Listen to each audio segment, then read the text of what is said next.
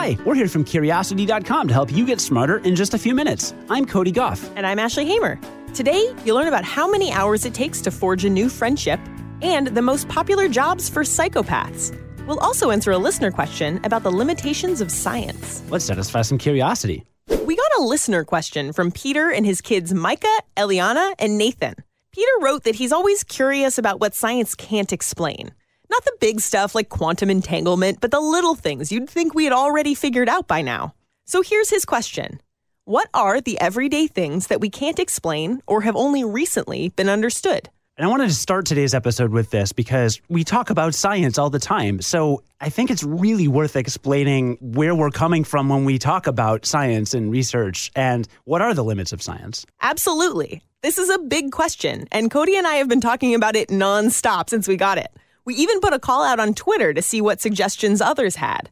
We're going to keep talking about it, but first, I want to run down some of the most fascinating things we found that science can't explain. We've got links to learn more about all of these in the show notes. Here goes. We still don't know why we sleep or exactly how circadian rhythms work.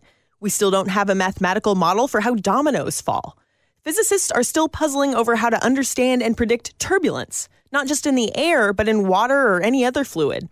Scientists didn't know what caused the crack of a whip until 2002. It's not a sonic boom at the end of the whip, but a sonic boom from a loop in the whip traveling from your hand to the end faster than the speed of sound. In 2017, mechanical engineers figured out how shoelaces come untied. It's not little by little, but in a quick, catastrophic failure. It took a study in 2018 before scientists understood how cat tongues work so well for grooming. That same year, scientists finally figured out how washing machines actually get clothes clean. And just a few months ago, researchers put dandelion seed pods in a wind tunnel and finally figured out how they managed to float so far. Whew! So that's a lot of things that we haven't figured out or recently figured out. And why is that? Well, because there's just so much in the world. And a lot of these things seem to be so basic that, you know, you might not get funding to just study such a tiny little topic. Well, I think that answers the question, right? What are the things that we can't explain or have only recently been understood? But that's a little bit of a loaded question almost because a lot of the things that we think we can explain or think we understand, we don't necessarily understand as well as we think. So, Ashley and I spoke with Carl Zimmer, a science communicator who's written extensively about genetics. And he's recently published several books. And what Carl told us, and you'll be hearing from him on this podcast in the near future, is that, yeah, Mendel squares are still a thing, like you learned in biology class, but our understanding of genetics beyond that is progressing really rapidly. And so many things that we thought were true for many, many centuries are maybe not necessarily true. Yeah, absolutely. I mean, science is a process, it's not just an answer. You don't just open a science book and you see an answer to your question and that's it. Science is about testing and experimenting and getting the best answers we can with the information that we have right now. Yes, and that is why we're very careful about our language when we talk to you in the podcast. If a new study suggests something or new findings could imply something, it's not, oh, scientists ran an experiment on 30 people, and that means this is exactly why every single person does this.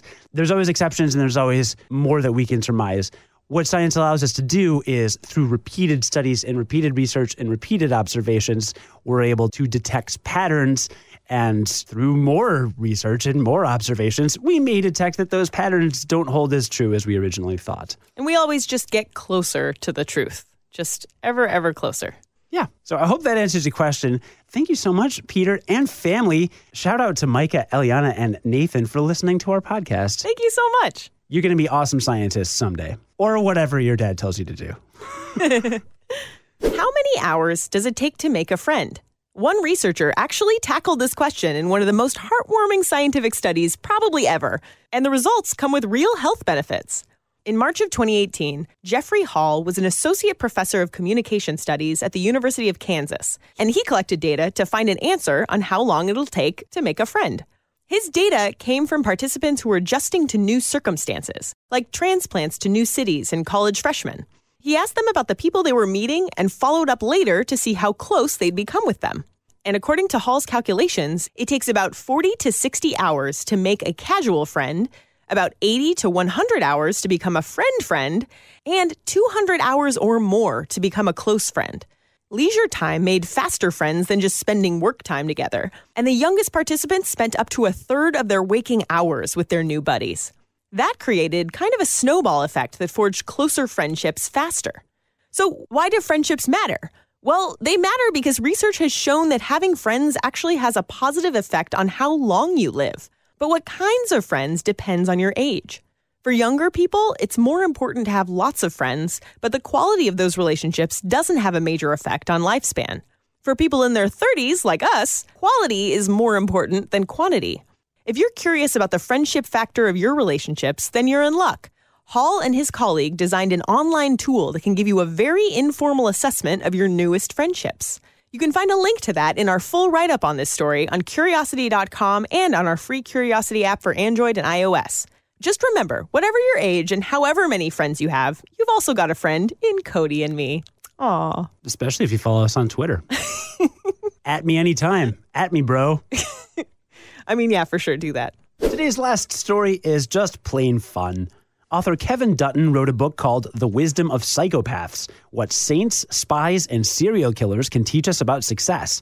And he also identified the most appealing jobs to people with a psychopathic personality. Now, to clarify, there is a difference between the kind of psychopath who gets a job from the kind that ends up in prison. A 2010 study looked at two groups of people with psychopathic tendencies. One group had been convicted and sent to prison, and the other was made up of people who had found a lot of success in the business world. Both groups showed a lot of the same tendencies, like having a shallow affect, callousness, and lack of remorse, a general lack of empathy, and the ability to be really charming when necessary. In fact, the only notable trait that didn't show up in the successful business leaders was low conscientiousness. These successful psychopaths actually showed signs of pretty high conscientiousness, which, by the way, doesn't necessarily mean you care more about what other people think. It just means you're more aware of what other people think. And experts estimate that about 1% of people are psychopaths, so chances are pretty solid you'll run into one sooner or later if you haven't already. If you do run into one, remember, don't react emotionally to their jibes, don't be intimidated by their aggression, don't buy into their misrepresentations of the world. Just keep calm and confident, and you won't become a target for manipulation. Anyway, back to the list of top jobs ranked by popularity. Number five is surgeon. A 2015 study found that consultants at hospitals ranked more psychopathic than the general population. Number four, salesperson. Makes sense. Sales is a competitive field, and it's one where self promotion and carefully curated representations of the truth, let's just say, can take you a long way. Number three, media personality. Mostly because psychopathy and narcissism go hand in hand. No comment on that one. Number two, lawyer. Confidence and control are key when you're trying to convince a jury, and so is knowing how to manipulate people. And the number one job for psychopaths, you guessed it, CEO. Psychopaths have a strong tendency to become corporate leaders. But still, remember how Harvard psychology professor Joshua Buckholtz put it.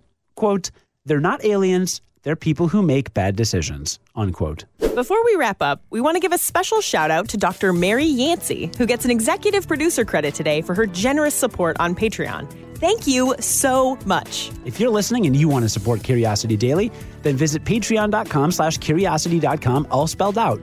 We're producing special podcast episodes and offering other exclusive perks to show our appreciation for your support. One more time, you can learn more at patreon.com slash curiosity.com. Join us again tomorrow for the award-winning Curiosity Daily and learn something new in just a few minutes. I'm Ashley Hamer. And I'm Cody Gough. Stay curious. On the Westwood One Podcast Network.